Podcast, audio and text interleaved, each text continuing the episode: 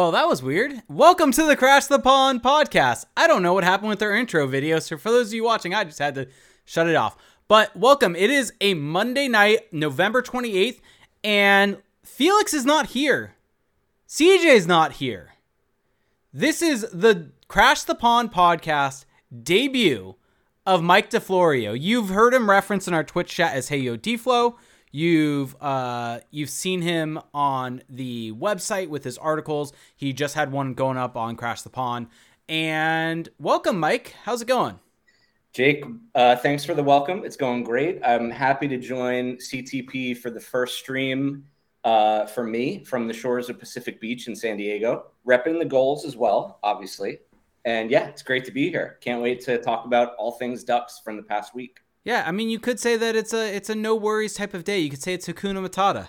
One might say that it's a problem free philosophy. One might say, but I, you know, I'll leave that up to the viewer. Exactly, especially Lou. So, we got a couple things to jump into on the show. We actually have a script. Mike came in and is completely just redoing everything on the show.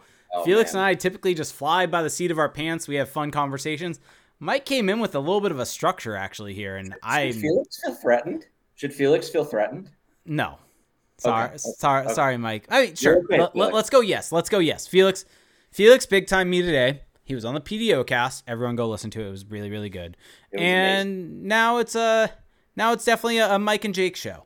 So um, we're gonna start though talking about briefly the the Ducks put out on Duckstream the the Beaker. I think they renamed it from the Beak to the Beaker today. Uh, 15 minute quick, kind of quick hitting interview from Alexis Downey with Pat Verbeek. I was actually a little concerned when I hadn't seen a second episode go up after that first one that maybe the episode that the podcast had maybe died. But yeah. I was really happy to see when Alexis Downey put out a message that there was going to be an episode today or put out some quotes from it and the episode went up because I mean, to be quite honest, we'll get into the games briefly in a bit, but after the loss against the Kraken last night, I had a tweet that that kind of got some pushback a little bit. That kind of we're we're getting to the point at what 22 games in for the Ducks. Um, uh, I think. Let me double check that. But 22, 21 games in for the Ducks. That just something has to give. That right? It, it feels like something has to give. Something has to change. There's just something off with this team. We've gone over it in depth. We've talked about how we would fix the Ducks. What's wrong with the Ducks? There's a whole lot of things with that. And so we're not going to kind of belabor that point again. If you want to listen to that, go, nothing's changed from the last couple episodes, 22 games in. Um, but it, it just feels like it's time for a change. It, and it either needs to be that, which we've gone into depth on, ways to change things up in the on past episodes. Um, or I thought Pat Verbeek really needed to say something. Yeah. Because coming into the season – while some people might tell you, well, what did you expect? This team was going to be bad. There, there's a lot of revisionist history, I think, within that. Pat Verbeek had said last year that they were in the middle of a rebuild, which means that they should not be on a 50 point pace uh, or a sub 50 point pace for the season. You look at the moves he made. This is not a team that, by the basis of their roster, should be where they're at.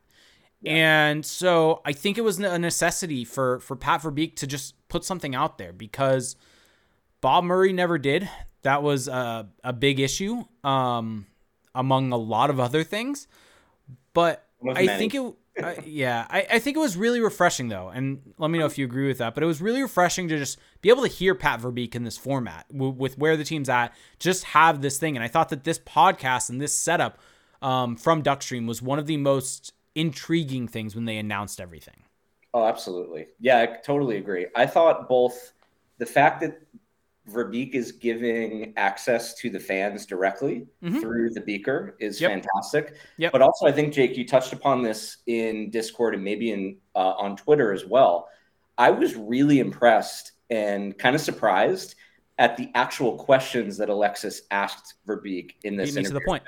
Yeah, especially during the first half, right? Yeah, I, I was I was about to say that, so I'm happy you brought that up because yeah, I, I think she didn't shy away from it, and I think that that was one thing I really want to see with this still being it, it still is a, a, Ducks podcast, so uh, yeah. it it I would completely understand why she might shy away from those questions, but to her credit and to the Ducks credit and to Pat Verbeek's credit, the questions were asked about, you had mentioned that you were going to assess Dallas Eakins' job after the season. Are you still planning on doing it? Like, that is not an easy question to necessarily ask the general manager when you're new at the franchise and you're doing the podcast for them and everything like that. Yeah. And she didn't shy away from asking kind of what's gone wrong. And, and I think that that was really impressive. So, um, you had transcribed a few things for for us for for this show, and so just wanted to kind of briefly, just quick hit some of the points that that Pat Verbeek said, and kind of at least relay it. Everyone should go listen to it. It's a really quick listen to, but just yeah, kind of add, yeah, yeah right. but just to add our point. So his first, uh, the first thing was kind of what is your overall reaction to the first quarter of the season? And he said disappointing. Um, he thought they would be at or near 500. Um, and the first 10 games, he kind of looked at it in two different sets of 10 games. The first 10 games, they didn't compete hard enough. In the last 10 games, they've had better, they've been better. They've had more compete overall. But overall, really what's been a struggle is special teams because it's just put them behind the eight ball. Um, and basically, he said it's not just young players that that are making mistake; it's young players and veterans. So, what were your overall takes, kind of on that big snippet? So, I thought it, uh, it was really interesting to me. So, I didn't think there was anything, you know, super scathing or super headline news about any of Verbeek's responses. Mm-mm. I will say that the fact that he led straight up with that he was disappointed and actually cited a particular expectation he had mm-hmm. for the team through the first quarter of the season, I thought that was notable. Um, I think also uh, one notable thing here is that he didn't call out any sort of coaching or strategic decisions as you know deficiencies through the first quarter of the season and that was sort of echoed i think in the the following questions that alexis or the, the following question that she asked about the coaching staff. But he didn't get specific in that criticism, but he did kind of lead right off with saying he's disappointed. And I don't know what you think, Jake, but to me, that is some further evidence that Verbeek was not looking at this season from the beginning as a tank. Yeah, he was no. not looking. Yeah, one hundred percent. And the thing is, you look at a lot of the projection models, right? A lot of the projection models had the Ducks coming in low eighties, eighty two points, eighty three points. I think you were probably I think you were in the same boat as as me and Felix of thinking this could maybe be a playoff team if everything broke right. And so right. being super optimistic, maybe put them high 80s, low 90s in terms of points. So we were on the upper end of of the standard deviation from the projections, but if you're looking at the median for those projections, they were all low 80 points, something around there. And that's kind of right where Pat Verbeek had this team for his projection for where they'd be right now. 500. Remember, 82 yeah. points is 500. That's yep. 500 hockey. And so that kind of goes hand in hand with, I guess, the discussion I was having with people on Twitter last night of what did you expect from this team? Right. Um, and I said I expected them to be better than this. And it seems like Pat Verbeek was the same. His moves this offseason, um, the way the team played last year. And also, there were people that talked about what the team lost. Well, that also completely ignores the fact that you have – uh, internal development from a Trevor Zegras, from a, a uh, from Trevor Zegras, from Troy Terry, from all these guys. And so I, I, thought it was fascinating that he started off right there. And I yeah. think that it, some people may say in that, well, what is he gonna say? Like he expected them to be bad, that he's tanking all this stuff. And sure, but he didn't have to say that he was disappointed and exactly state where he thought the team would be at. That's and that it. gives you at least a reference point of where what he was trying to do this year and trying to essentially build a team that might not be the most they maybe he didn't view them as a playoff team. Maybe we were higher on on the Ducks than he even was. Right. Um, but this is a team that has underperformed, and I think the calling out of special teams is, is accurate. You look at how bad they've been. I think that there is something too. They've been a bit better the last ten games. I think it's a little bit more up and down, but they they have been better. And so, kind of jumping into the next big point, he Alexis Downey asked him, "Is it your sole intention previously you had mentioned that you would evaluate the coaching staff at the she said end of the year specifically but I think that means season. I just thought it was interesting that it was year, but I think that meant season. And more or less, more or less, Pat Verbeek said, "Yes, we're we're still that's still our plan. We're still gonna evaluate at the end. Uh, 20 games is just not enough of a runway, and that kind of goes hand in hand with a bit of why he said he ex- uh, extended Dallas Eakins um, yeah. that it wasn't fair to, to Dallas. And he kind of gave an anecdote in this interview, more or less saying that it sometimes in the AHL, because remember he was an AHL GM for the, the Red Wings, it can take until January for guys to be able to hit, get their, their feet underneath them. Yeah. And so I think he wants to see until then. I don't think in my opinion, though, that this fully ruled out that Dallas Eakins is safe. So that was going to be my question for you, Jake. How much do you, to what extent do you believe, uh, you know, and you can assign a range of outcomes based on how the Ducks play going forward for the remainder of the mm-hmm. season. Mm-hmm. But is it, do you believe Pat Verbeek in this case? Do you believe that he's committed to seeing the coaching staff through the entire season in terms of guiding this team? No, well, kind of. It, it it's a very yes and no. Very, very typical. Um, because he did he did say at the very end that he wants to give the coaching staff and players time to figure this out. Mm-hmm. But I don't think that time is necessarily an entire season. Agreed. I think if we hit the 40 50 game mark and it's just not clicking and there's someone that he's able to bring in that makes sense, then I think he does it. Yeah. And this is one of those things, right? That I think you and I both would disagree on. That I think at this point in time, structurally, this team is just not okay. They need a new voice in there. They need something different in there. Yep. And I, I very much do disagree with Verbeek on this.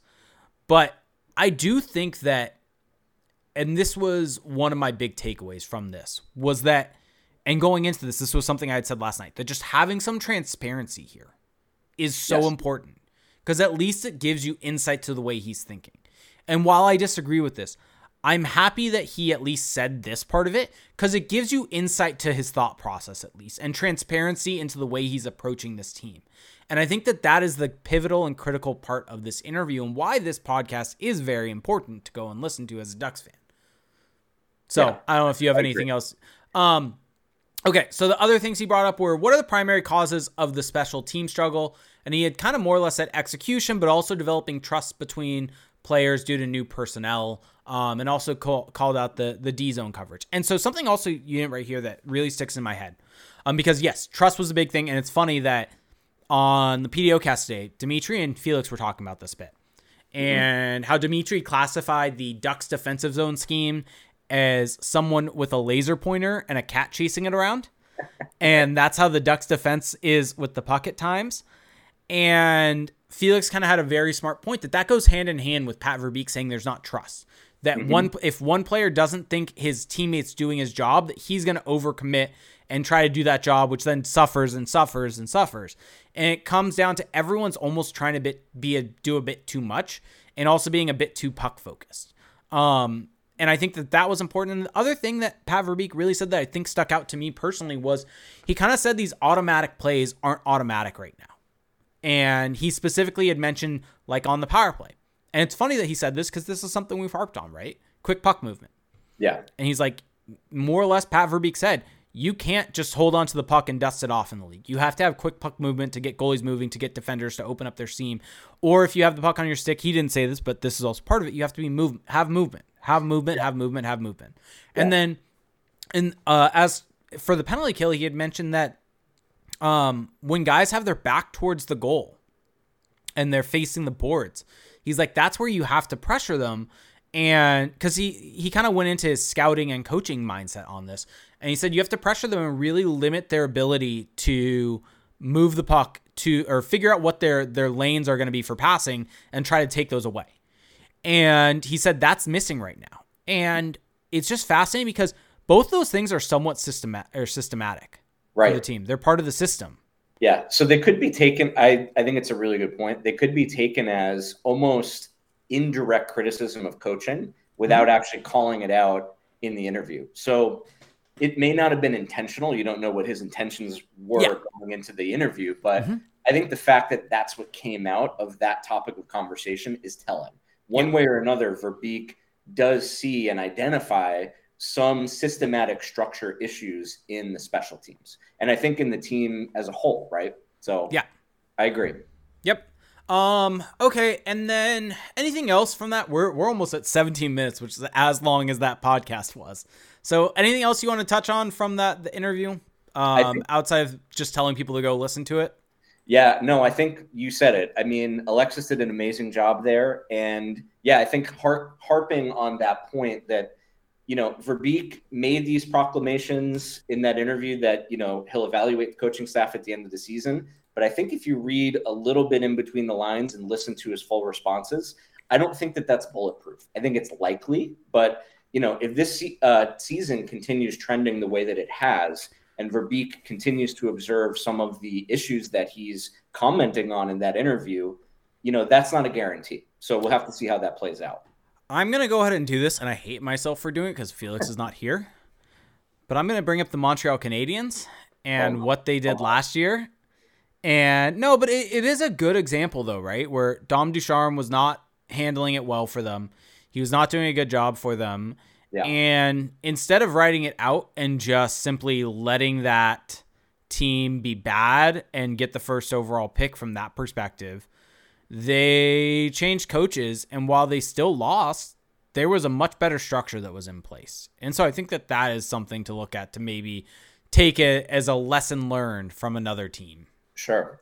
And also, it makes you think about how does Verbeek view the issues that we're talking about with coaching potentially and the development of the young players. Yep. So does he eventually get to that point where you know he was a player, he was a, on successful teams, and he was, on poor ones also. In some of his old interviews, or not old interviews, in interviews that he had when he took the job, or maybe it was over summer, I can't remember. But he talked about on the Devils when he first joined them, and they were bad. Right. right. So he's so, had experience in those sort of ramping up of of success on teams, and I think he has a feeling, especially coming from the Red Wings, who are, you know, you could argue exiting their rebuild now a little bit faster than the Ducks.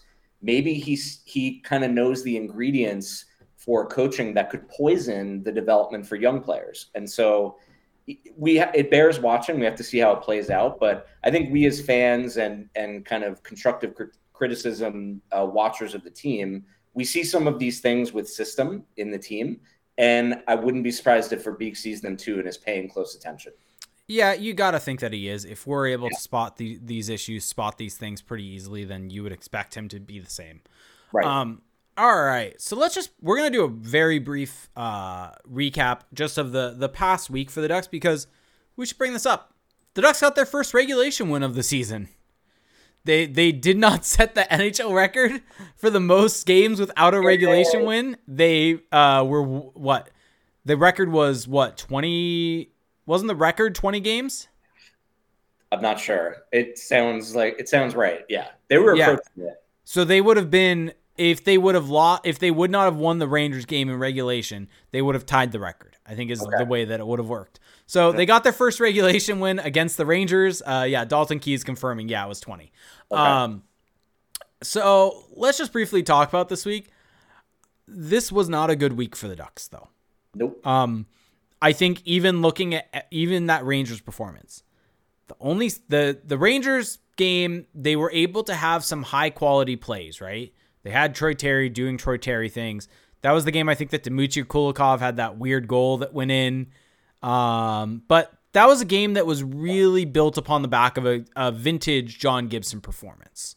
Absolutely. And John Gibson turned back the clock and just had an absolutely outstanding game. And that was the primary reason that they they won that game. I don't know if if you agree or disagree with that at all. No, I completely agree. And one thing that I would point out about this game, which mm-hmm. I forget if I mentioned it in Discord or on Twitter, or wherever, but if you look at the game flow for the Ducks game against the Rangers. So they were definitely, um, you know, winning the expected goals for percentage battle um, and being competitive in the the Corsi for percentage battle for the first two periods. But this was a classic Dallas Eakins game where in the third period the Ducks completely cratered. Once they got a lead, if you look at the game flow in terms of the shots generated, the chances generated, the Ducks completely collapsed from an on ice metrics perspective in that third period.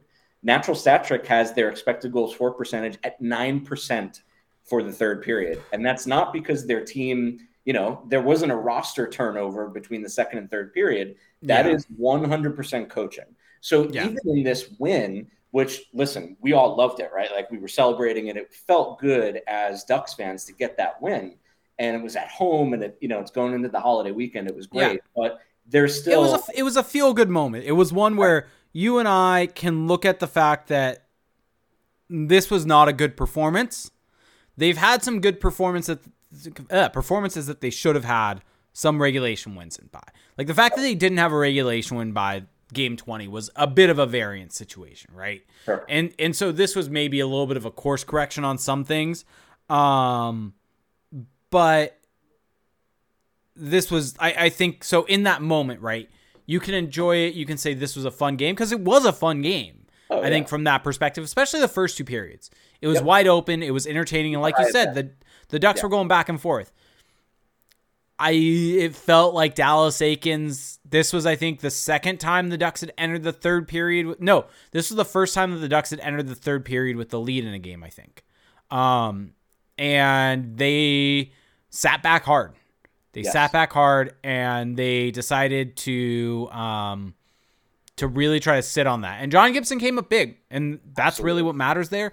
But that's not a sustainable way to win a game. And right. some of it's score effects, but the numbers that we look at, so expected goals for percentage in that game was 42%. That is score and venue adjusted. So that accounts for score effects.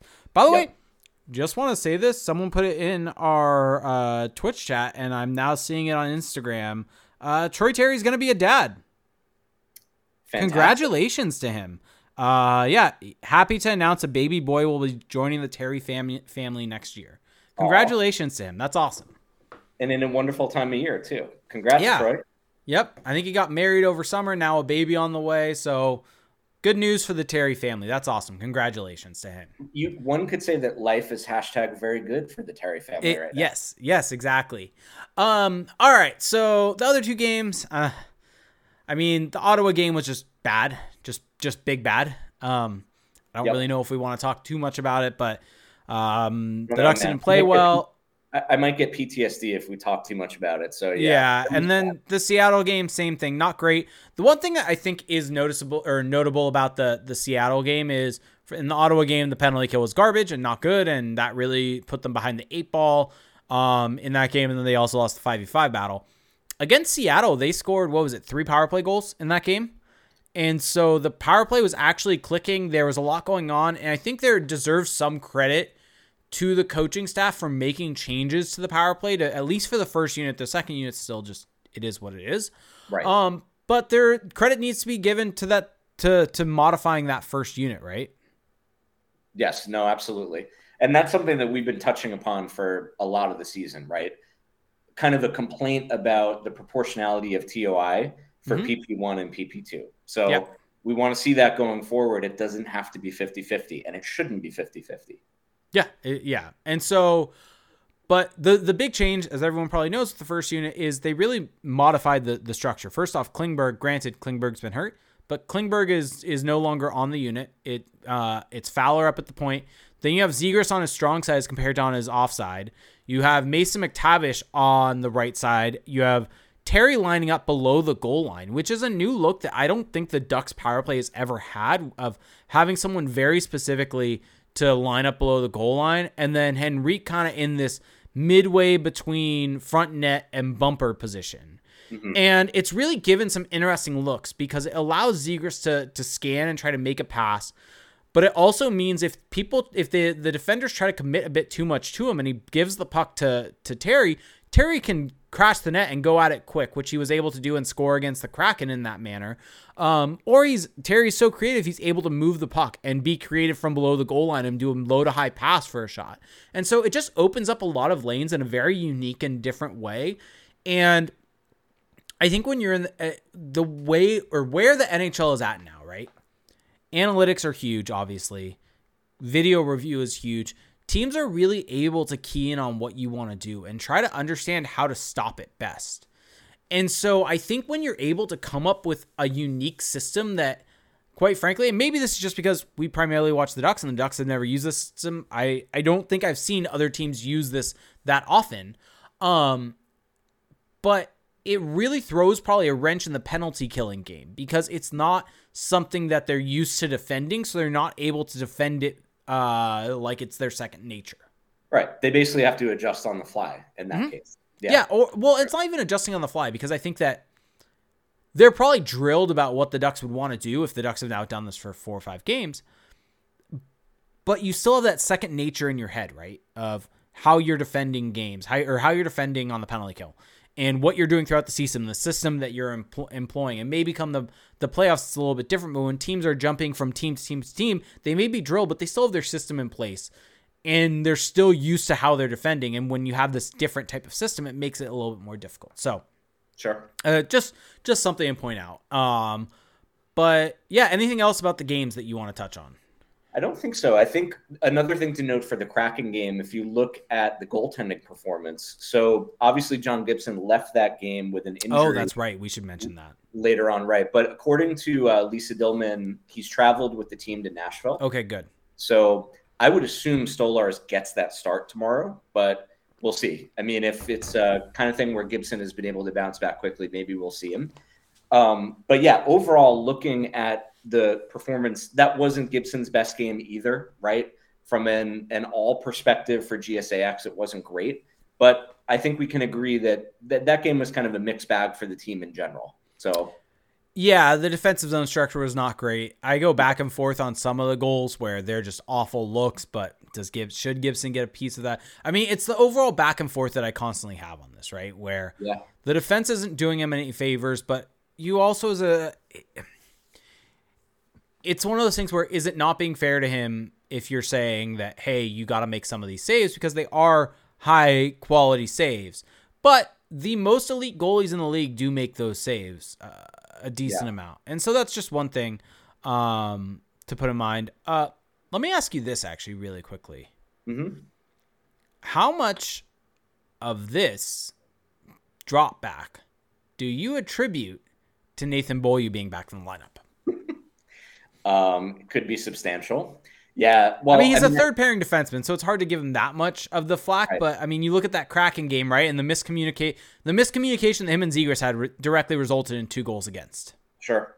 So I think there's a couple things that I would say here. So the first point we should make overall about Gibson is that I think he's been trending upwards in the last, you know, 10 games or so he started out the season really rocky and especially mm-hmm. shorthanded. If you look at some of the um, delineation metrics that evolving hockey provide for even strength and shorthanded, which we can get into the uh, debate about the merits of that. But Gibson was performing reasonably well at five on five, but really struggling shorthanded. It seems like that's gotten better. And it seems like his overall play has gotten better. And he's had games like he did against the Rangers where you could argue he stole the game right? Like mm-hmm. that third period, if he wasn't fantastic when the Ducks were employing that super conservative cratering strategy, they may not have won that game. So I think he's been overall better. But I do agree with you um, about the the influence of the defense as well on his ability to perform.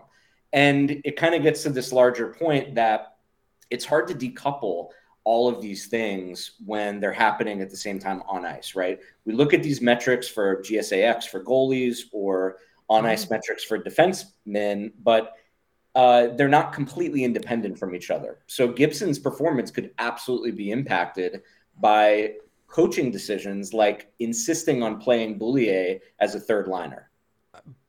Beaulieu. Beaulieu. I, I, I, I know. I know. Oh man, I'm going to blame Lou for this. There I, you, like I know. Okay, all right, Lou. This is your fault. It, it's Lou's fault. I'm just just trying to help here. Um, no, and I agree, and that's something I've kind of been going back and forth on. Right? Is I think the stat the stats that we use are always important, and I think they're they're important to look at. They're better than simply just looking at save percentage. But the thing I con- I'm kind of going back and forth on is right at the end of the day, Gibson underneath Dallas Eakins has been subpar. Yep. And Over the question, the that is, and that's just not that's just what's happened. That's reflective of what's happened. And that's how he's been. And I think there is a conversation that can be had though um, about whether Dallas Eakins has implemented a system that has been beneficial to John Gibson's play style. Mm-hmm. And so that is a mix of optimizing the game for your goalie and that has not put the goalie in a spot to succeed, which has then resulted in these poorer numbers. And so it, it's it's. I mean, I'm stealing Felix's phrase here. It's whether it's the chicken or the egg on this one. I, I still think that Gibson has obviously we both agree with this taken a big step back overall over the last couple years. Um, but yeah.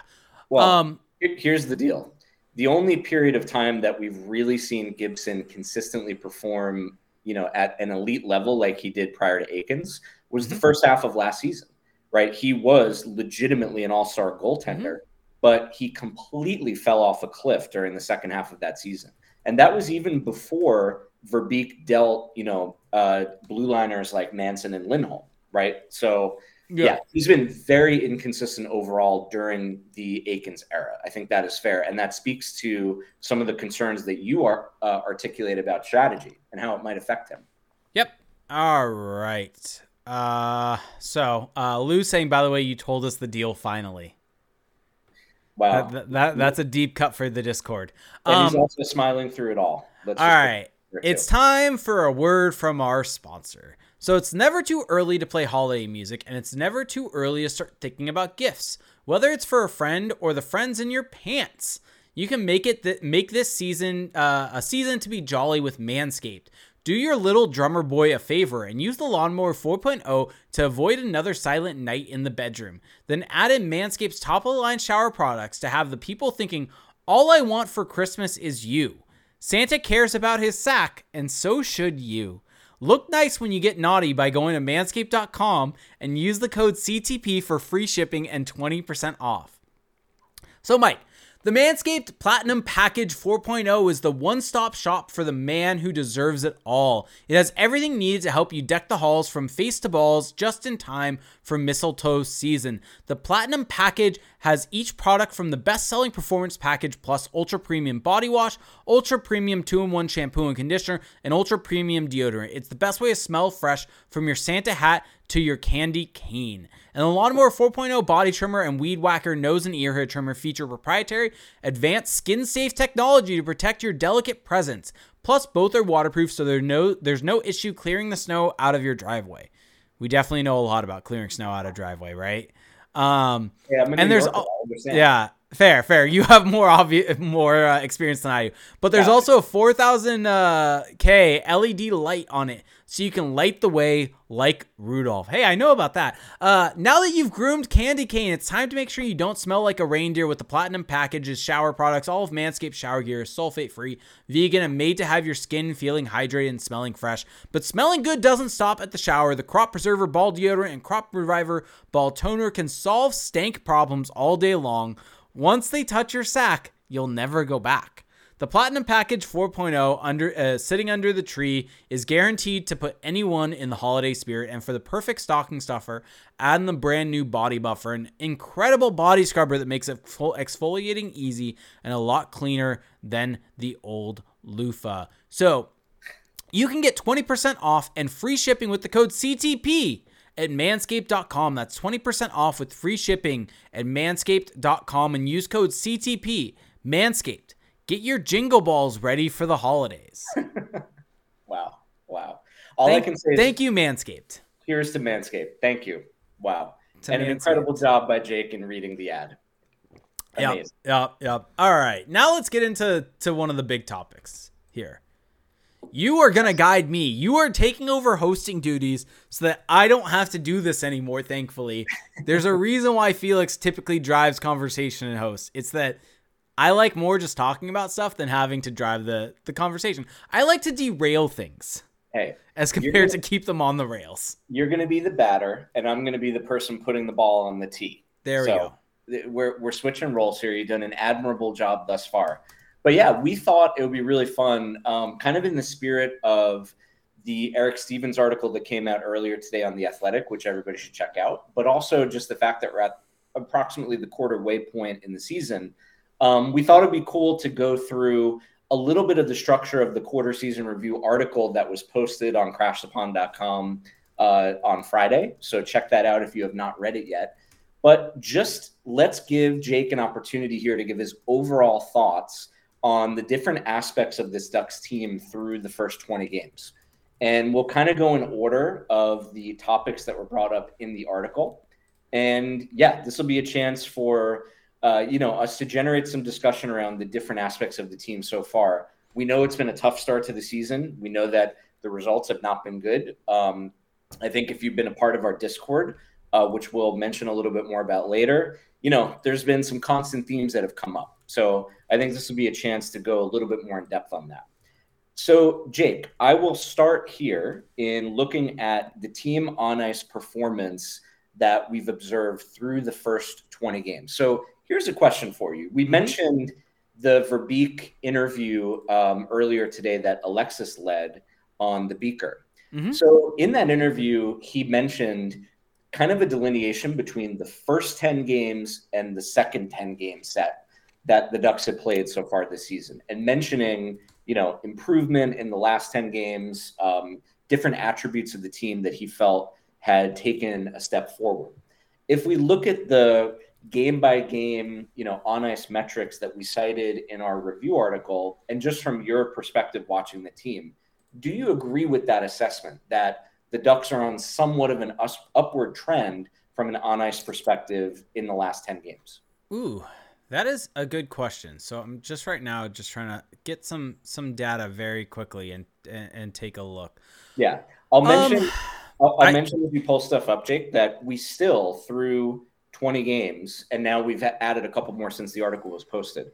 But there were still only two games that the Ducks had at five on five where they were above 50% expected goals for percentage and that was against the Red Wings and the Blackhawks. Yeah. So one of the things I'm kind of looking at right now, one of the the I've really liked Micah's model. Um, that's something I've really kind of dove into a lot. Uh, HockeyViz, go check it out, hockeyviz.com. And so right now I'm kind of looking. I, am looking at his smooth five v five xG chart, and it has both against and for. And so I think that they've improved a bit here. I think one of the the big issues for this team, right? And that's something you can also look if you go at evolving hockey is defensively they were a mess. And I think that I mean it's not maybe the last 10 games, but I think maybe since let's see, since the Minnesota game, they've really kind of been able to to slow things down defensively. And if you look at their 5v5 expected goals against, they did not allow over 3 um, by the way, shout out. We just had someone chime in from Argentina, Juan Pablo Uturbe or Tube. So, sorry if I pronounced that wrong. So shout out to him on YouTube. Um, so sorry, actually, the game against the Rangers they did allow 3.45, but it feels like things have settled down a bit more lately from a defensive perspective. I think offensively they're still in the same rut though of it's basically the Zegras, Terry, Henrique line or it's nothing. Although to their credit, they have found something by finally putting Mason McTavish at center. Um, so maybe they can eventually get a secondary scoreline if they put people around Mason McTavish that aren't named Max Jones or Brett Leason. Um, right. that he and that's not necessarily a knock on them. Max Jones had a really good game, I think, against the Kraken, where he was yeah. able to get in and draw penalties and things like that. But I, well, and, I, and, that line, Jake, has been effective from an expected goals for percentage perspective, but very low event. So well, that's not really where you want to see McTavish. And and, and I other and I think the other issue with that line, right, is even if they're driving play the other way, and that that's definitely something that's beneficial to this team long term. But it, it's just a thought process, right? Of sure, you want your lines to all be driving play towards the other team's net, but it, it's surrounding your top end players with other high end talent that can finish the puck. Exactly. Because there is something to having finishing talent along with play drivers. And mm, I'm sorry, but Max Jones and Brett Leason aren't that. And so it's a bit of a waste of Mason McTavish by not having him with other high end players that can take advantage. Um, yeah. And, and, so, sure, in the short term, it's fine. Um, I'd rather see that get switched up, though. Even if it's just simply, even if it's keeping Jones and McTavish together, but putting, I don't know, Frank Vatrano on the other wing, some something That's like that. Yeah, like this is just me spitballing right now uh, of just what you could do. Max Comtois when he's when he's healthy, put Max Comtois there. Just even if you're you're dead set on keeping Leason and McTavish or Jones and McTavish together, that that's one way. So, but Jake, I thought Max Comtois was in the doghouse he he shouldn't be, but yeah, that, that's we're in something. agreement on that. So okay, so um, so the, yeah, so so to get back to your question about the the ten game stretch, I get what he's saying. I don't necessarily see it as the two 10 game stretches because I actually think the first 10 games of the season. I think after that Boston game, they actually started playing well and they were just up against high quality opponents. Right. And so I kind of actually disagree there. I do think things have settled down a bit lately from an expected goals against perspective, though. And so I that agree. that can be seen in the HockeyViz uh, data that I'm kind of looking at right now. Yeah, I I agree with you. I don't think you can look at the on ice performance over the first 20 games and neatly break it up that way. So the, I don't agree with that narrative. That the fascinating thing though, looking at it, is the smoothed out goals per expected goals. So essentially, how many are, you being affect? Essentially, are you getting lucky or? Um, or is your goaltending allowing too many goals or kind of things like right. that? M- MoneyPuck has a nice thing for that too. Yeah. So yep. goals per expected goals percent, and it's a percentage. Mm-hmm. Um, and so if I'm reading this chart correctly, and let me double check this, but so the shooting talent uh, perspective of it four has dropped significantly. And on the flip side, they've been allowing more goals per expected goals also. So the percentage is going up on goals per expected goal, offense or defensively, and it's going down offensively. Interesting. Yeah. So that's yeah. just something there. But um, yeah, so I, I I think they've been. I think by if you want to talk about Verbeek saying the compete level's been been better, which is what B Dolls is saying. I think I could maybe get behind that because defensively they've been a bit better here. Um, so yeah. sure. Especially in in spite of the Drysdale injury, which I think is a I, I don't know. It's something that maybe defenders of this team will bring up as a reason why the the blue line has struggled so much so far mm-hmm. this season. But also that speaks to kind of an organizational issue with depth there, right? A lot of the develop, a lot of the um, depth in the blue line is developing right now. So mm-hmm. we're relying on people like Shattenkirk, like uh, Beaulieu. Is that correct? Beaulieu. Beaulieu. Beaulieu, damn. Okay, like bowl, bowl you. Bowl like you. you're bowling, okay. and then it's you. Bowl okay. you. So that's probably still wrong, but that's closer at least. It's closer. We'll, we'll have to check with the Ducks broadcast to get it to get it perfect. But or just check with Felix. Felix speaks speaks French. There you go. But I think it speaks a little bit to roster construction where, and also like the pipeline of development within the organization, where an injury to Jamie Drysdale, who was playing better and clearly taking some steps forward, that is kind of really significant in terms of the top six that they can deploy at a night to night basis. That didn't help, right? So mm-hmm. worth mentioning, I think, too. Yep. All right. What next? So let's dive in. I think we hit on some of these other uh, the other portions of this article through mm-hmm. that conversation, but I would. So here's how I would pose the next question. So part of the evaluation that we did for the quarter season review was breaking forwards and defense mm-hmm. into two groups. So I guess my question for you, Jake, is how do you see the team struggles in the first 20 games through the lens of forward play and also defensive play? I think there's obviously a large scale perception that on the back end it's been really bad and that's been driving this. But I think there's maybe some more subtlety there about how the lines have been constructed from a forwards perspective and yeah some other elements that you could hit well and so this is something kind of Felix and I have talked about a bunch, right? Where I think the easy thing when you look at expected goals being poor against, the easy thing is to to key in on the defense. And well, sure, yes, we we can definitely do that. Beaulieu has not been good. Shattenkirk's not been good. Klingberg has been a disaster in his own zone. That is kind of just to be clear what we expected from John Klingberg.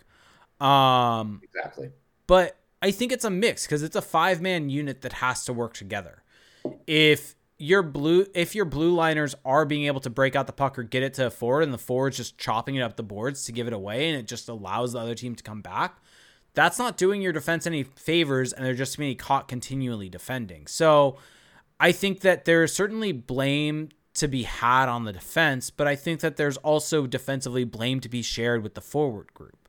Mm-hmm. And I think we look at a lot of the the forward lines and I mean I, you case in point is Strome and Vatrano together. They just have not clicked with whoever you've wanted to put as the third person on that line, whether it's Pavel Regenda. I mean, last night, I guess you can maybe say it worked with Derek Grant being back. And to Derek Grant's credit, as much as uh, myself and a lot of Ducks fans kind of have him a bit maligned um, because of his on ice play and everything that we know about him as a player, he played well against the Kraken, and that line did a lot better. And that maybe if that's the secret sauce and he can solve the issue with Vatrano and Strome and they can help resolve the Derek Grant issue, sure, like great. I hope it works. I said that in the preseason also about Grant with Jones and Regenda. I hope it works. I hope he's able to provide value for this team.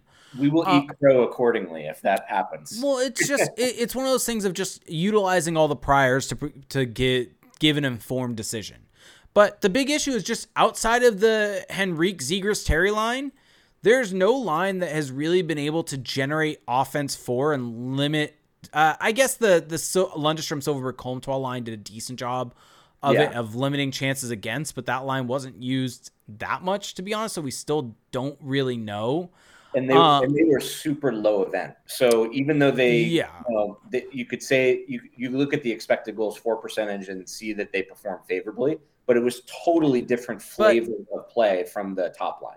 Yeah, so as of right now, let's just say the primary lines are Lundestrom. I, I mean, there's no real good sample size of Lundestrom Silfverberg with with a different person, so let's just leave that line out of there for now, I guess. Uh, but let's just go with Henrique Zegras Terry. We'll do Vatrano Regenda Strome because that's been used fairly recently as a primary line, and McTavish, Lisa, and Jones. And the primary issue is that the the Regenda Vatrano Strome line is giving up over four expected goals against when they're on the ice, which goes to show that there's something off there, and it's not. Especially when you compare that, right? The the fact that that line is out there with similar defenders when they rotate through as the Zegras Terry Henrique line. And this right. is kind of where I'm getting at, right? Is that it's a five man unit issue because Zegras, Terry, Henrique, they're out there with those similar defenders. And while, yes, they still get caught in their zone with some of those defenders, they have done a good job of limiting chances against at two point they at 2.67 expected goals against. And so it comes down to to breaking the puck out of the zone, not making like as much as as much as the broadcast, as much as hockey coach speak is saying, make the simple play, chip it out of the zone, make that play. The only reason why that makes sense is if the puck is in a high danger spot inside the zone, in the in the slot, in the crease, get it out of there to, to get out of a high danger situation. But if you're along the boards, chipping it out isn't always the best play because it's just going to give up the puck. You want to make a tape to tape pass to lead the puck into transition. And so that's yeah. where I get into the fact that while I don't think the defense has been great and I think there have been bad turnovers, and I think specifically the main issue I have with the defense actually is in the offensive zone. And that is what's led to a lot of the breaks against because there are a lot of shots that go into to shin pads or missed passes that lead to to two on ones going the other way. We saw that specifically with the one of the goals against the the Kraken where Shattenkirk makes a poor pass across the the blue line and Kulikov tries to pinch at it and it probably wasn't the best play for Kulikov to go after, but he's trying to make up for the poor pass and it leads to a two on one the other way and I think Kulikov changes also on the way back and puts Beaulieu on the ice. Um, or maybe in Beaulieu jumping in, I may be misremembering. But that leads to miscommunication between Beaulieu and Zegras that leaves a guy wide open for a goal. Um, yeah. on the back post. And so that it's funny because in the defensive zone, I actually think the forwards deserve more blame. And in terms of transition, I think the defenders are causing a lot of the issues because of their play in the offensive zone. Yeah. And I think, Jake, you and Felix have brought this up before as well. But part of an, the issue that we've seen from certain defensive players. I think Shattenkirk comes to mind for this uh, in in terms of my recollection here, but the strategy being employed of and it's kind of consistent with this old school messaging of put pucks on net mm-hmm. on net when you get into the offensive zone. Mm-hmm. And that's not always the best strategy in terms of generating quality chances in if a defenseman is doing that, right? Like just taking a point shot and putting the puck on net can lead to these transition uh, opportunities for the opposition that you were alluding to. I'd be interested to look more into like if there are analytics to support that, but that's something we've definitely seen at least in small samples with this defensive corp this year. Yeah, and I need to find this. It's something I think I heard on a podcast once, and I need to really do a dive into. But I think it's something that there's more of a likelihood for a higher expected goals against on a point shot than a high than or sorry a higher likelihood of the shot going in or creating a chance against or a goal against than it is a goal for from a point shot because right. of the exactly what we're talking about right here where the puck goes the other way i mean at the end of the day um uh what is it i'm yeah it's kevin woodley on the pdo cast has brought up he'll sit next to the um he'll sit next to the washington capitals goalie coach um, when the Washington Capitals. Kevin Woodley's goalie expert, goalie guru, the goalie guild, really smart dude, worth checking out, worth listening to if you're a goalie geek, um, or just want to learn more about the position because he goes in depth about everything with it. Um, but he brings up the fact that sure, a point shot if you're able to get it through with traffic, that can be effective, right? And it takes someone who's able to get those shots through. It can be effective. He's kind of more coming at it from that perspective than necessarily the perspective that we kind of come from with it, where kind of the, the probability of things. Yep. But he brought up that kind of an unscreened point shot, which we see so many times from this Ducks team, right? An unscreened just kind of shot from the point thrown on net. The Washington Capitals goalie coach will just say that's a turnover. Yeah. Like anytime that the Capitals would do that, he would be like, he would tell Kevin Woodley, that's a turnover.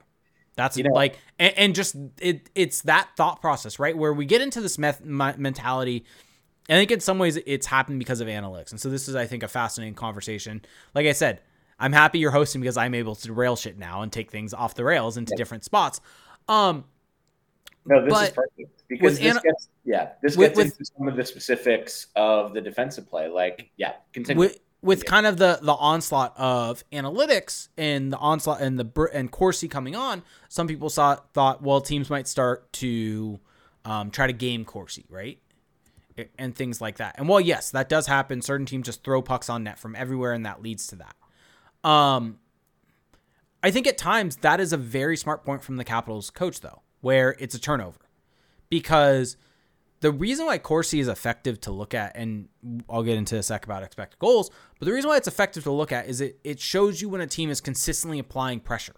And if you're taking that shot, you're not going to be able to consistently apply that pressure. So even though it is gaming Corsi in a way, right? Of you're throwing a puck on net, it's a non-dangerous shot, you're doing it to improve your your analytics. But it's not because it's just going to create a face-off and potentially cause a turnover. Yeah. And more realistically, what you want is you want shots that are going to be able to create more shots and continue the pressure, continue the pressure. And actually, getting back to the Pat Verbeek conversation, he mentions this a lot about pressure.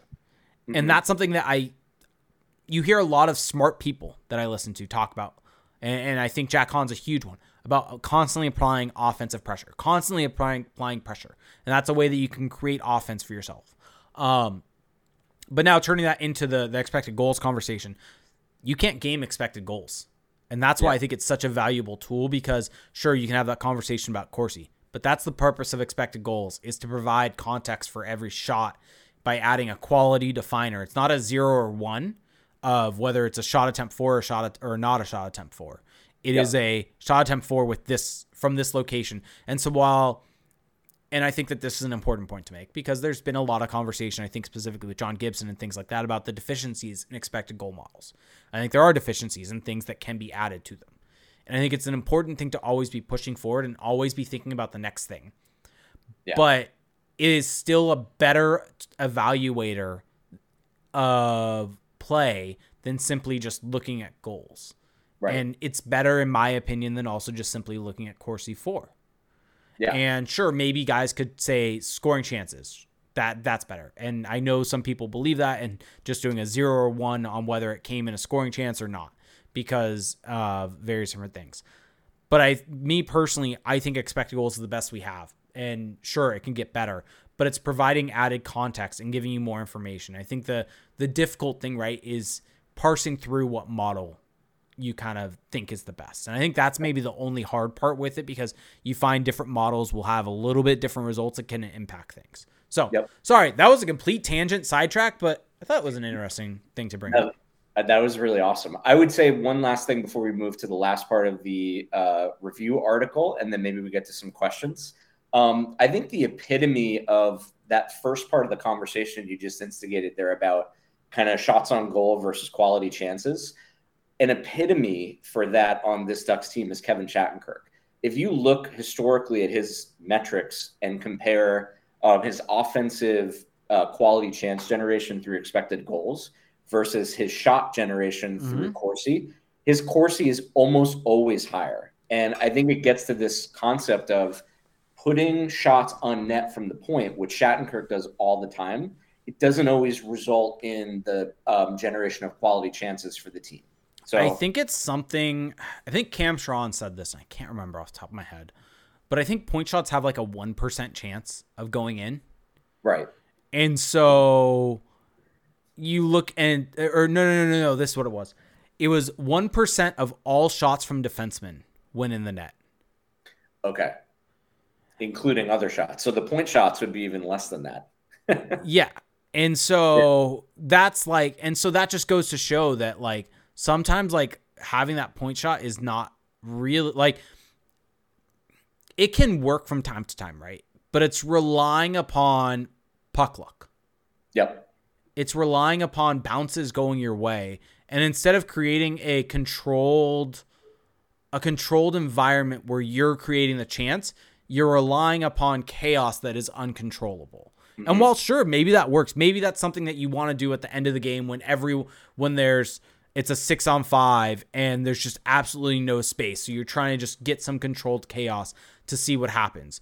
But as a, something you're working for, that's not necessarily going to work for sure. So, agreed. Yep. So let's. Uh, this is really cool insight. Let's wrap up the quarter season review conversation with two topics. I think the first one we got into a lot, so maybe we can be shorter on this. But goaltending. What's been your overall impression of John Gibson? We talked a little bit about you know possibly him trending upward recently and some of the struggles that he's had with respect to the defense playing in front of him. And then also Anthony Stolarz, who really hasn't played a huge sample of games. But what's been your impression of goaltending so far with respect to the Ducks' terrible start?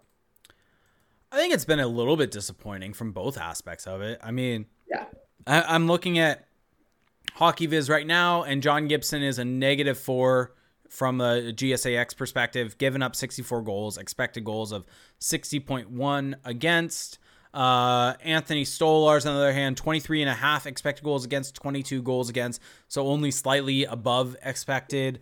Right. Um, I think the main issue is, um, and, and it's interesting because the they provide heat maps, and so I think Gibson's kind of makes sense to me because are you able to pull it up, Jake, or is and it show it on the screen? Let me see if I can. If not, it's all good, but could be cool to see that if it's possible. Uh, let's try this. Uh, let's. Yeah, because I think this this would this gives some context to the actual numbers that we see. Actually, seeing uh, that distribution. It doesn't work very well because I don't have it set up for this. okay. But sure, you can kind of see. We'll, we'll, we'll flip back in a sec. Um, sure. but uh you can kind of see this uh, this heat map where the essentially John Gibson is giving up a, a likelihood of a goal relative to league expected. He's more likely than league expected to give up a, sh- a goal from the middle slot, which kind of makes sense because the Ducks are giving up really high quality chances there, and the models can't necessarily take into consideration um, the the fact that there is. Um, the fact that there is a, a pass or anything like that to, to make, make it as part of it.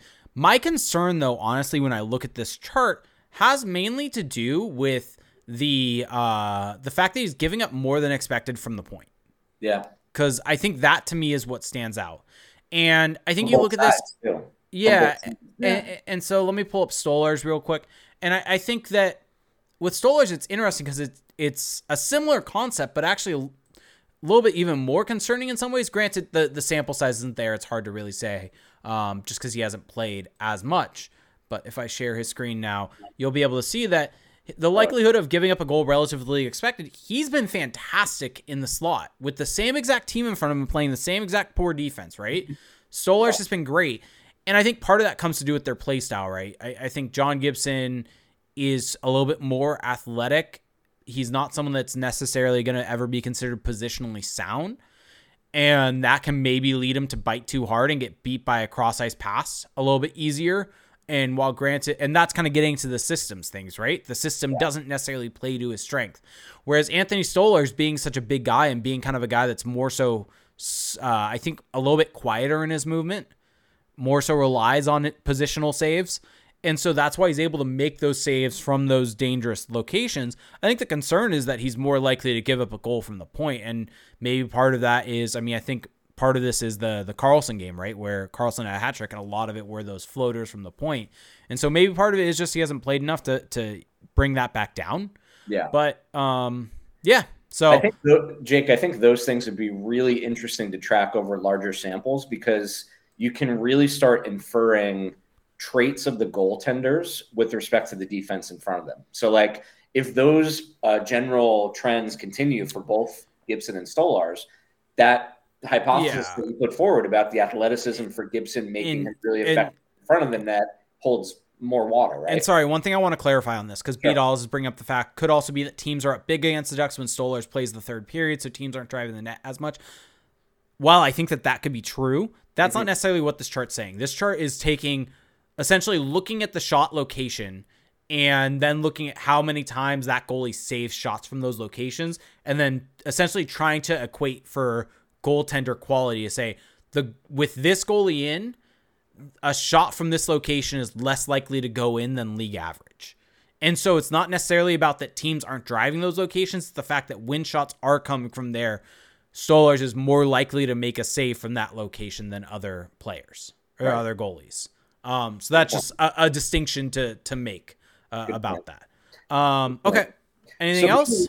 Uh, so let's just wrap up real quick the quarter season review with coaching. So we've mm-hmm. touched upon this as well, but uh, give me your overall thesis statement about Dallas Eakins in his fourth year as the Anaheim Ducks coach.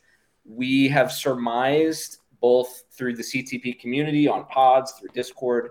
We really, I think, surmised that maybe this year would be a little bit different because we have new management. Uh, maybe there's a bolstered analytics department that could help Dallas Eakins. But I think, as you and Felix have alluded to in previous pods, uh, there may be uh, an all-time high in terms of skepticism for Dallas Eakins. So, give me your quarter season review of coaching.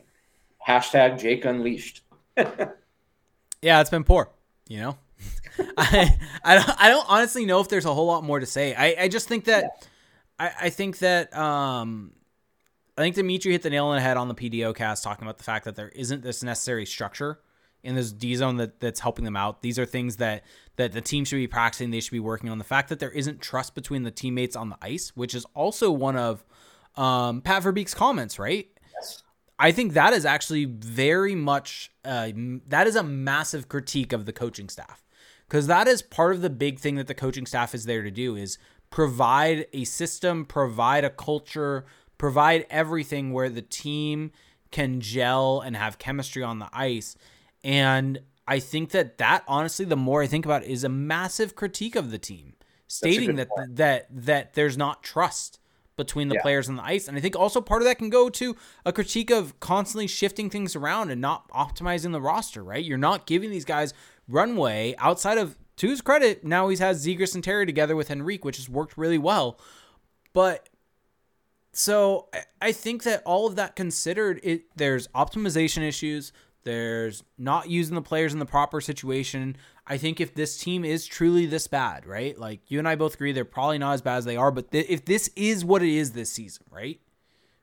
Then to me like you should just let it be. Throw throw McTavish as a second line center. Like screw it, who cares? Like give him better line mates. Who get cares about veteran guys getting their their pride hurt. This team is on on pace for a sub 50 point season. Like and, that, and that, that that that should be something that would hurt should hurt their pride more than anything else. Right. No, absolutely. And I would be fascinated to compare. We've had this discussion a lot about Eakins being it seems like he has a very quick trigger to shuffle line mates. And you can see that it's a safety thing, out. I think Right. And I, am just curious to see how anomalous that is, like with respect to league average. Like when you, if you that's take, a good point. Yeah. Like the top four time on ice lines for each team in the league, you know, I would be interested to see how the Ducks compare to other teams because the only line on the Ducks that stands out at all from that perspective is the top line of Henrique, Zegras, and Terry. It's mm-hmm. kind of a mishmash of TOI for all of the other lines. And I, I don't, you know, there may be a, a, logical explanation for that from Eakins, but I don't sense that that's doing the team any favors. Yeah. Yep. So, all right. Well, I think we've gone through all of those topics for the quarter season review. Check out the article again on our website if you haven't looked at it. And Jake, I will pass the baton to you if we want to get two questions. Yes. So we'll start with Discord. Uh, then we will get to uh, uh, Twitch and YouTube. So we'll start with our Discord. Uh, so those that don't know, go to our uh, go to patreon.com slash crash spawn. You can join our Discord by subscribing at the dollar tier. Um, honestly, best place to, to talk hockey. That is where Mike and I met was in there. And right. so this podcast, this friendship, there, this everything comes from that Discord. So there's a lot of awesome, awesome people in there that have helped create that. So shout out to, to Discord. You're all amazing. Yes. Uh, so let's just start with this. The Puff had this last week, um, but I don't think we got to. I think it came in after we were done recording. So, what is the market for John Gibson and uh, John Klingberg? That's really interesting. I actually so shit. We may have gotten to this one. Whatever. Oh, did you guys ask that already? Yeah, okay. but let, us get your take real quick. Well, okay. So here's the, here is an issue that I would bring up here. So I, I heard this. I think it was on Twitter earlier today. Somebody in a reply to um, recent Ducks postings from somebody. I don't remember who it was, but there was this narrative being pushed that Klingberg's trade value is actually lower now, a quarter way into the season, than it was before. And I wonder, Jake, what you think of that narrative. I'm not convinced that that's necessarily the case. Like, if you look at the analytics, he has struggled. His point production has taken a crater with this team. But do teams around the league still have that perception of him where, well, they understand he's on a team that's not doing very well. So we still think that we would give up a decent amount of assets to get him for a cup run. It's possible. Like it's possible that that his stock has crashed, right? Like it's possible that's the case. I don't necessarily believe it, but yeah, I agree. The the key thing here though is even if it has dropped, this is still fine for the Ducks. Take whatever you can get. Like this, this was a a, a deal that you signed to with the distinct uh, reality of just trading him at the deadline and getting assets back. They paid, they essentially paid seven million dollars. Um, they paid seven million dollars for what could be a first or second round pick. That's exactly. essentially the way to look at this. And they had to, but they had to spend that money anyways. Yeah. So I think for Duck, I, I, totally agree. I think for Ducks fans, you should look at it as okay, if he continues to play this poorly, well, let's be frank, that's how he's played so far. Okay, maybe you fetch a second rounder instead of a first rounder. That's still a massive win for the team, right? They mm-hmm. all they had to do was pay him the salary for that one year, or part of a year, and they're still getting an asset back. So it would still be good asset management from Verbeek and, even if the return's a little lower. And GMs love points. And correct. Yeah. so, and even if he doesn't have it this year, he has the track record. All right. Uh, D Frenzy said whether it's coaching, defense, or goaltending, is this the worst team in Ducks history? They're on pace points wise, I think.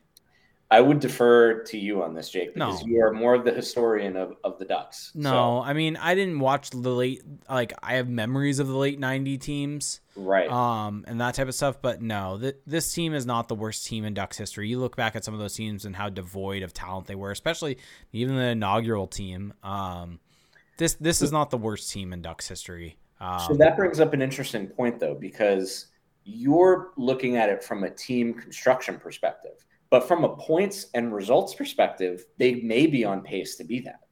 So it, it, it kind of brings up that conversation of, well, even if that ends up being the case over the season, maybe they will be one of the worst teams in franchise history.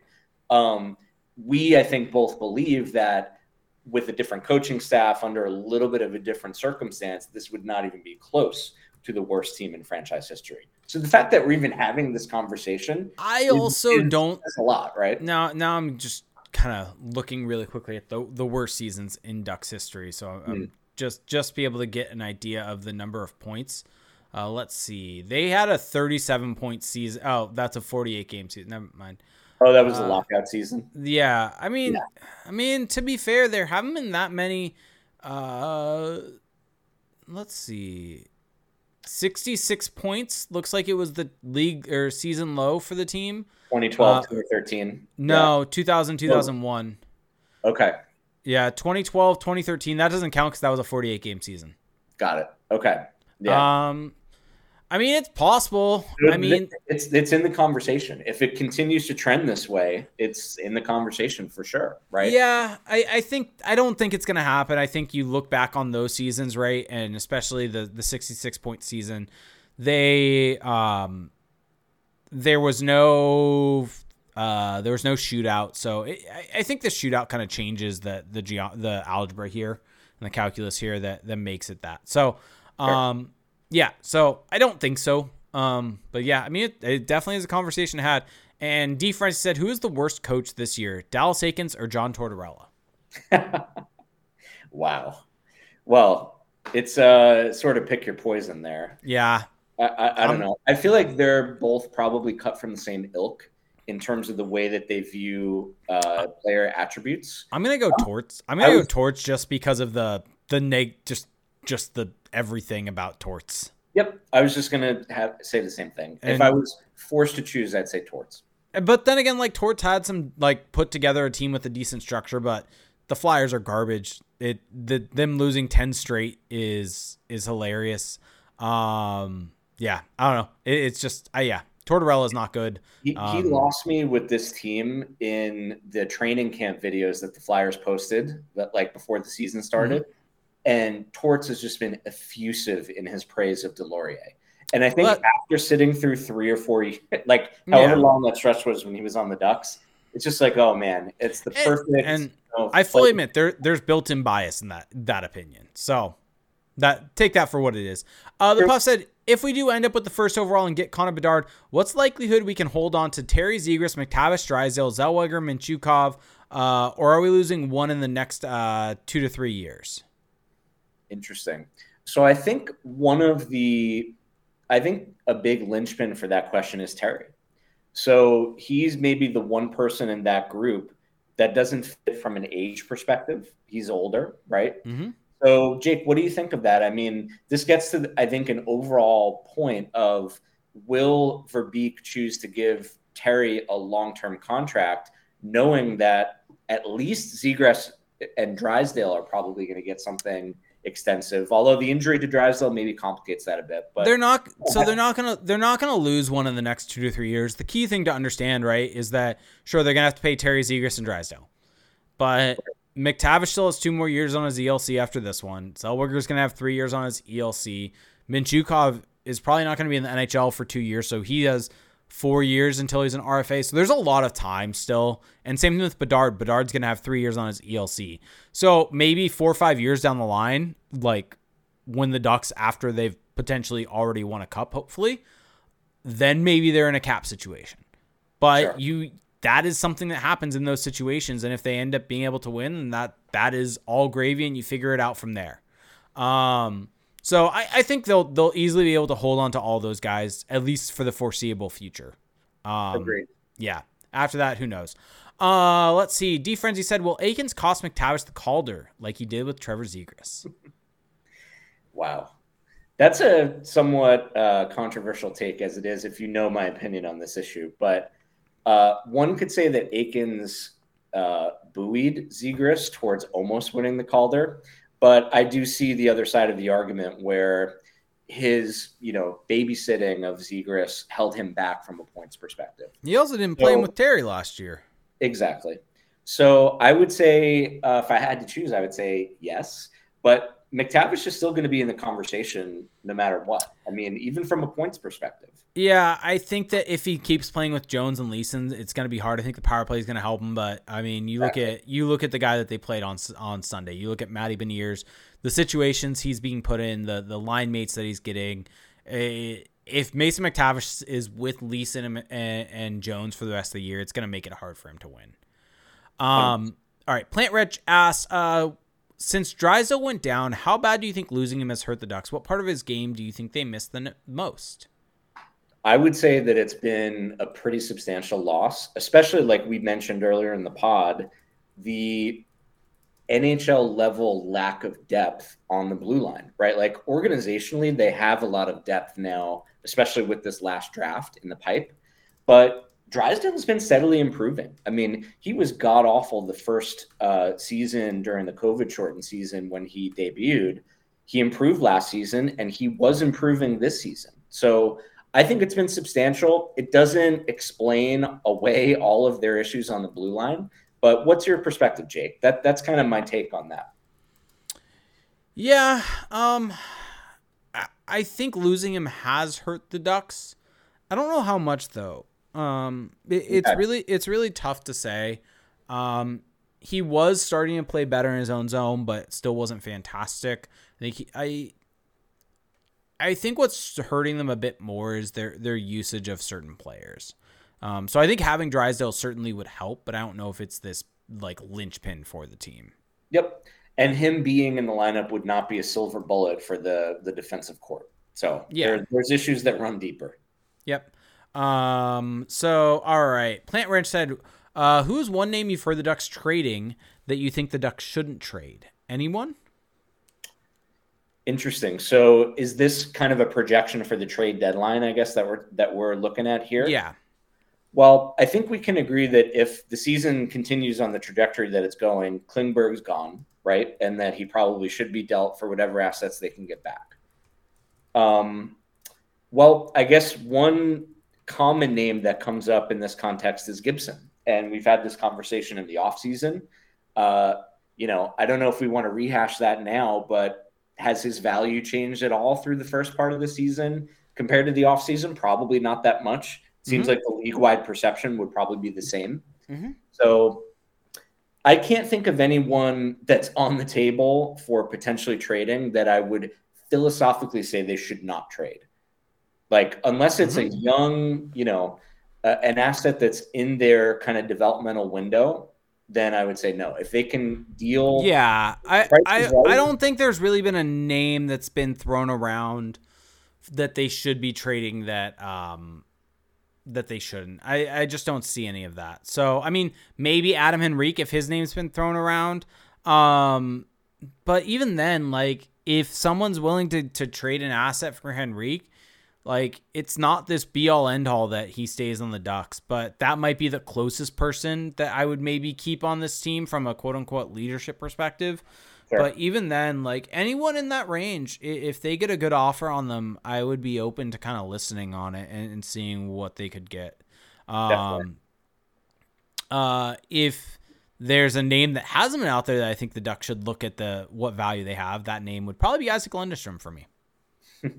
No, I genuinely think like Isaac oh, no. Lundestrom probably has a decent amount of trade value because I think I teams wonder... like what he does, and I don't. I, I don't. I think you and I are both on board that I think he is overvalued by a lot of people. Right, and I, I also wonder in that context if he because he signed a, a three point six million dollar two year extension or new you know new contract in arbitration this offseason. I wonder if that would affect his value a bit. That extra year and him being a little bit pricey for what, what you're getting. But it could be that the perception of him is like this useful, quote unquote, responsible bottom six forward uh, is pervasive throughout the league. So I think that is kind of an interesting wild card to think about. Uh, sorry, he is on a yeah, you're right, two year, yeah, uh, three point six mil. Wasn't arbitration though. Okay. Um, okay. Uh, they he filed for arbitration, but it they never actually went to arbitration. So sorry, want to quickly make that point. The Puff said, "How would you train the broad tra- uh, change the broadcast team to make it less bad?" I'll jump on this first. Yeah, I think just I think just I think providing good information, and, and by that what I mean is relaying things from the rule book um, on, on goaltender interference, on various different re- reviews, things like that. I think that's a really good start where it's just providing value, valuable information in that aspect instead of just going off of kind of what you're thinking. And I don't know how much of that is on specifically the broadcasters and how much of that is on, on the crew. It's just kind of an overall thing of it needs to kind of be relayed quickly.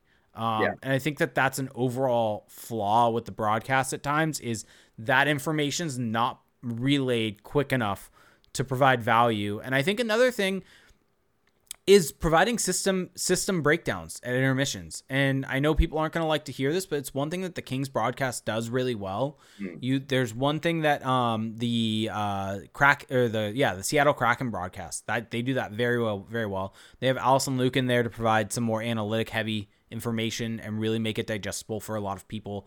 And there was one clip that was floating around about the Root broadcast with um, with JT Brown specifically talk about the Kings uh, one three one mm-hmm. and how they use that system uh, uh, one three one forecheck and essentially how you break it down.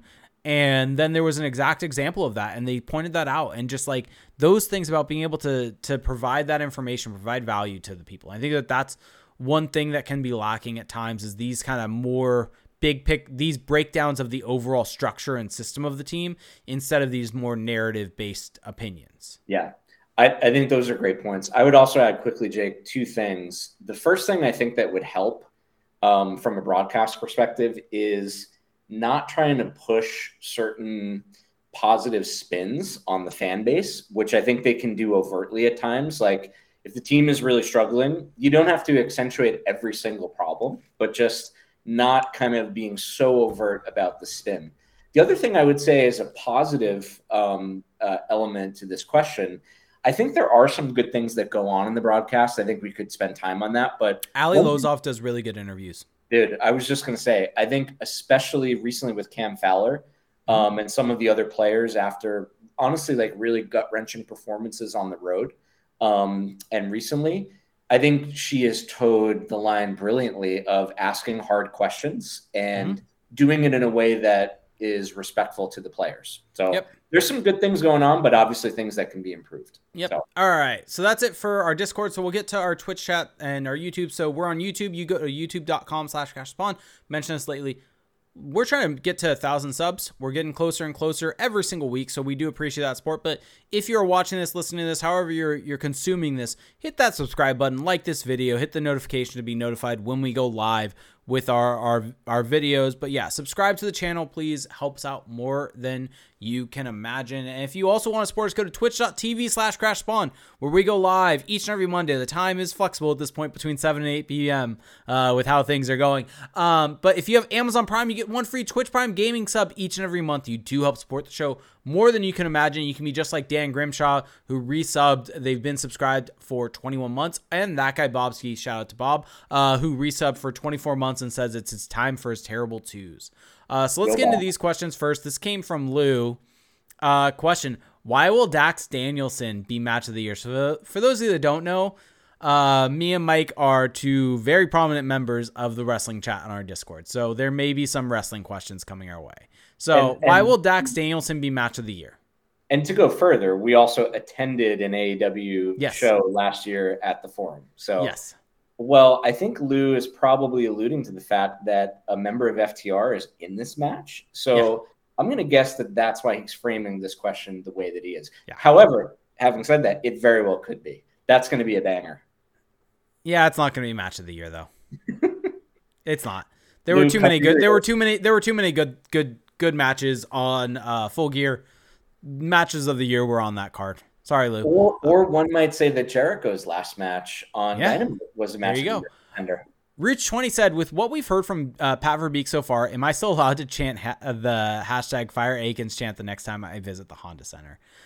I wow. think patience. I think patience is, is yeah. I, I, think probably not a good idea to chant that. Let, us settle down on that.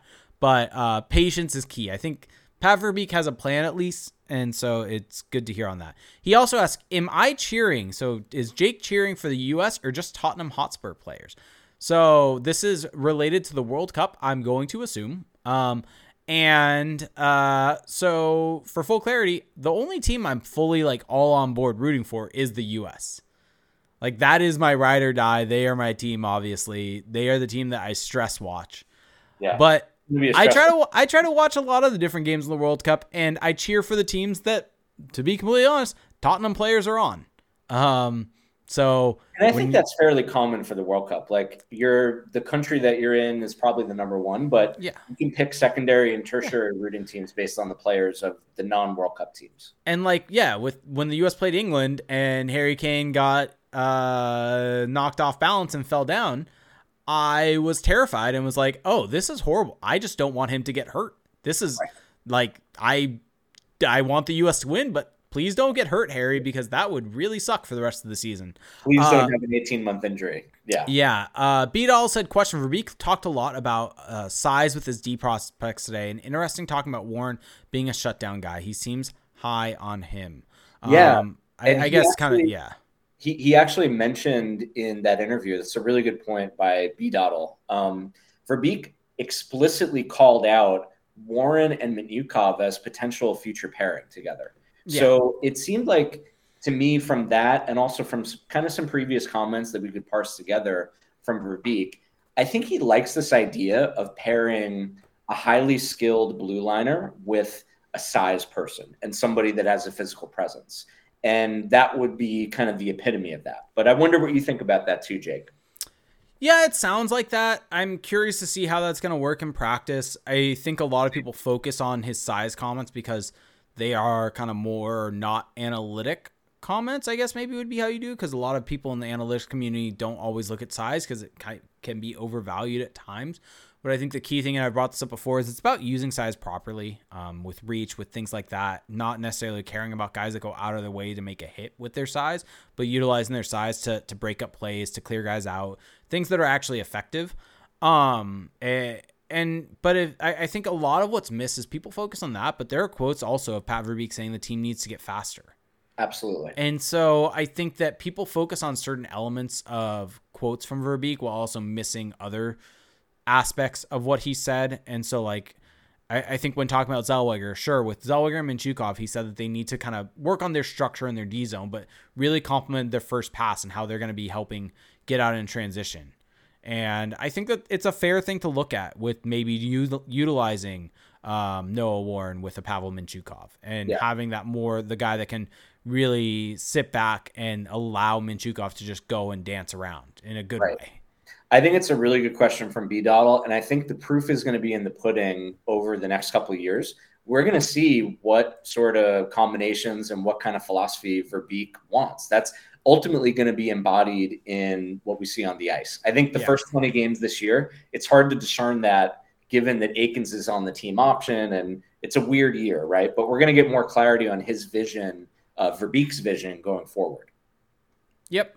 Uh, let's see. Uh, Sean Fight asked us, and we got one. We'll do two quick questions actually. Sorry, YouTube. I know I just said any questions, but we'll do quick ones. Did you watch any of Survivor Series War Games? I didn't watch any of it, but he asked War Games. He said he liked it, but prefer the top being on top of the cage. Um, but Sami Zayn is super over. Um, sorry, actually, we'll get one more, and there's a good one actually that just came in, so we'll add that. Um, so yeah, Sami Zayn is super over. I like. I prefer war games i think to blood and guts actually because i think not having the top on is kind of a better look and that's coming from a complete aew mark.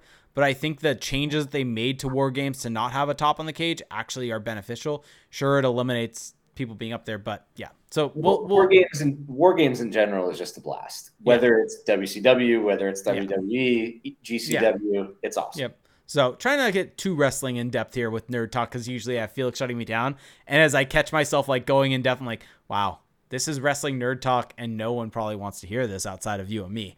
Uh, but Defend the Nest said, why have uh where's why have the Ducks long term conditioning loans only lasted one game, i.e. Carrick and now Vaakanainen? I mean, I don't really have a good answer outside of the fact of maybe it was just um maybe it was just a single game that was bad or a single game that's all they really needed and then they were good to go. Is that typical? I feel i don't actually know like what it, is- I, I forget the exact amount but it's like two to three games is typically what they're allowed. Okay. I, I don't have the cba open but it, it's written in the cba and then okay. reagan's all said my opinion of, uh, of grant is well known to those in my house and when he scores i always look like the misinformed one. How do i face my friends and family knowing what lies ahead? Um yeah, this is a tough one, right? Because I, I think that this is an interesting question, and this is why I wanted to get to this one when I saw it pop in. Because obviously, over the years, I've been someone that's spoken out about Derek Grant, his five on five play, things like that, as has Felix. And there were years where he scored a bunch of goals, and it even happened last year when he was on on Zegras and Terry's wing and was able to score. Um, I think the way to put it is that there is something with shooting variance, right? And so that's one thing that can come into play. And sure, there are going to be games where he plays better. But if you look at the overall play when he's on the ice, the Ducks are getting outshot and outchanced almost every single time he's on the ice over the last however many years. And even from a pure goals perspective, right? If they are if they're more so people that care about goals, they don't really like analytics, all that stuff. Just a goals for percentage, which is essentially plus minus but eliminating the bad parts of plus minus. It's just looking at 5v5. It's not looking at the randomness that happens with the other parts of plus minus. And Derek Grant is typically below 50% the last couple years in five on five on ice goals for percentage. Um, and, and so this is a player that has been not good. Like I'm, I'm currently just going to look up his, his on ice metrics really quickly just so I can kind of relay them to you. And uh, hopefully this, this helps uh, you in those conversations with people that are more so um, kind of trying to make the point that he he's actually been better. Um, but yeah, looking at this, uh, so let's see. Last season or this season so far, 29% goals for percentage, 30% expected goals for percentage. So it's about right in line. So basically, when Derek Grant's on the ice, only 30% of the goals that happen are for. 70% of the goals by between the two teams go in there go in the Ducks net when he's on the ice. Yep. Last season, 40%. Season before that, 45%. Season before that in Anaheim, 40%. So even though, sure, maybe he's scoring the goal here and there, when he's on the ice, the Ducks are getting outchanced. And as a result of getting outchanced, they're getting outscored. So yeah. this is someone where, sure, maybe he's getting you a goal here and there, but he is not because for whatever reason he's able to find himself in good chances for good looks every once in a while but it doesn't con- happen enough where he's able to continually get offense for the team. And instead he's continually left defending and continually getting scored against. Yeah. And i would just add one quick thing to that yep. jake that if you look at grant's metrics especially in his tenure with the ducks he's been below replacement both offensively and defensively but he has been significantly worse defensively so yeah. you can find, you know, there may be something to, especially from a goals for perspective, like there may be something to the fact that, you know, he finds a way to put the puck in the net in certain situations and he's gotten well, some variance swing his way that way. But systematically, he is a net negative on ice for the team, especially because of his defensive performance. Well, it's an eye, tech, eye test impact perspective, right? Of you see a guy score a goal, you think they're good. Yep. And you see a guy score a goal multiple times over a season, it pops in your head, oh, this guy's a good player. But it's not necessarily seeing the grander picture of it all and just letting those kind of smaller, more individually impactful plays um, be your entire opinion of a player.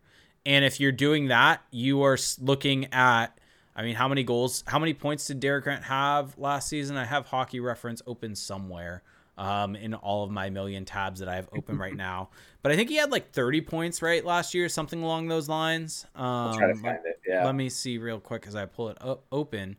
Um, but if you go and look, let's see. Derek Grant had 29 points last year, 15 points and 14 goals. But at the end of the day, that's 29 shots. Right if you just kind of think of it per, from that perspective, very you're judging you're ju- judging an entire player's per, uh, season and how your entire perception of a player is off of 29 shots on goal. Yep.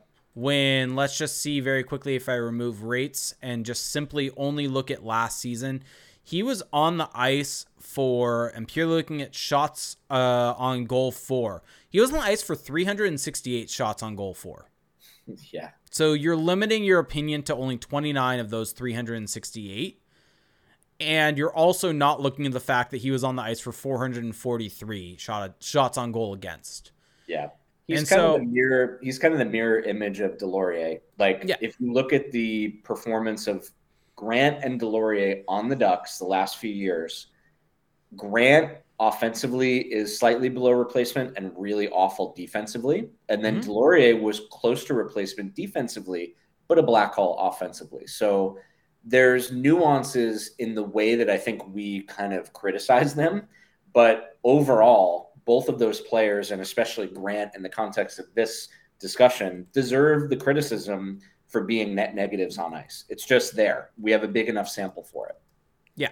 So all right. I think that's going to do it for us tonight, though. So if you want to support both of us, right, you can go support Mike. Follow him on Twitter at Mike Deflow, right? Did I get that Mike right? Under, Mike underscore Deflow. And also you can support Felix at Felix underscore Sport. Yeah, he, he's been Ghost Felix. That's how it's shown on the screen. I did not have time to necessarily change that and make do all that work for it. Having a four month old is um Uh, really takes up time.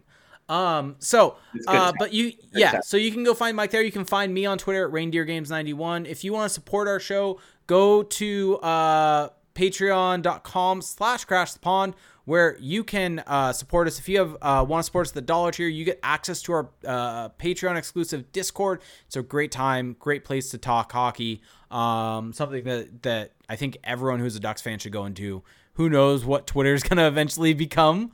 Uh, and so it's a great place to connect with ducks fans. We had a couple people actually in the discord this week i think say that i think with thanksgiving being around and everything like that uh, saying that kind of they were more so on Reddit in the past, and it was more so just kind of like posting, and there were other people posting, and that they were just really thankful for the Discord because it feels like kind of a community and creating friendships and things like that. And so I'm really thankful for that place and really thankful for everything that. But if you want to support us also at the $5 tier, you get two bonus episodes a month uh, where you get me and Felix kind of more shooting the shit, going off the cuff, a lot of things like that. And then at the $15 tier, you can do that if you just really want to support us and help us out. Other ways you can support us if you uh, want to leave us a review or rating on Apple Podcasts or Spotify. Helps more than you can imagine, puts us up the charts, really helps us out. So if you have not done that, please go do that for us. Obviously, go check out our YouTube. Um, find me at Twitter, uh, Reindeer Games 91. Go check out the site, Crash the Pond. Mike is one of the, the main people that's going to be writing there, so please go support his work. He's doing a great job at the website. Go check out the Sporting Tribune, where you can find me and Felix uh, writing about the Ducks over there. Um, and there's going to be more coming from there. Keep an eye out there. Oh, yeah, go check out Felix on the PDO cast. I'm just throwing out a bunch of stuff here. Anything that you think I forgot? No, I think I'm glad you included the Felix interview on PDOcast. That was awesome and just came yeah. out today. So check that out. Yep. All right. Have a good one, all. Uh, bye. Peace.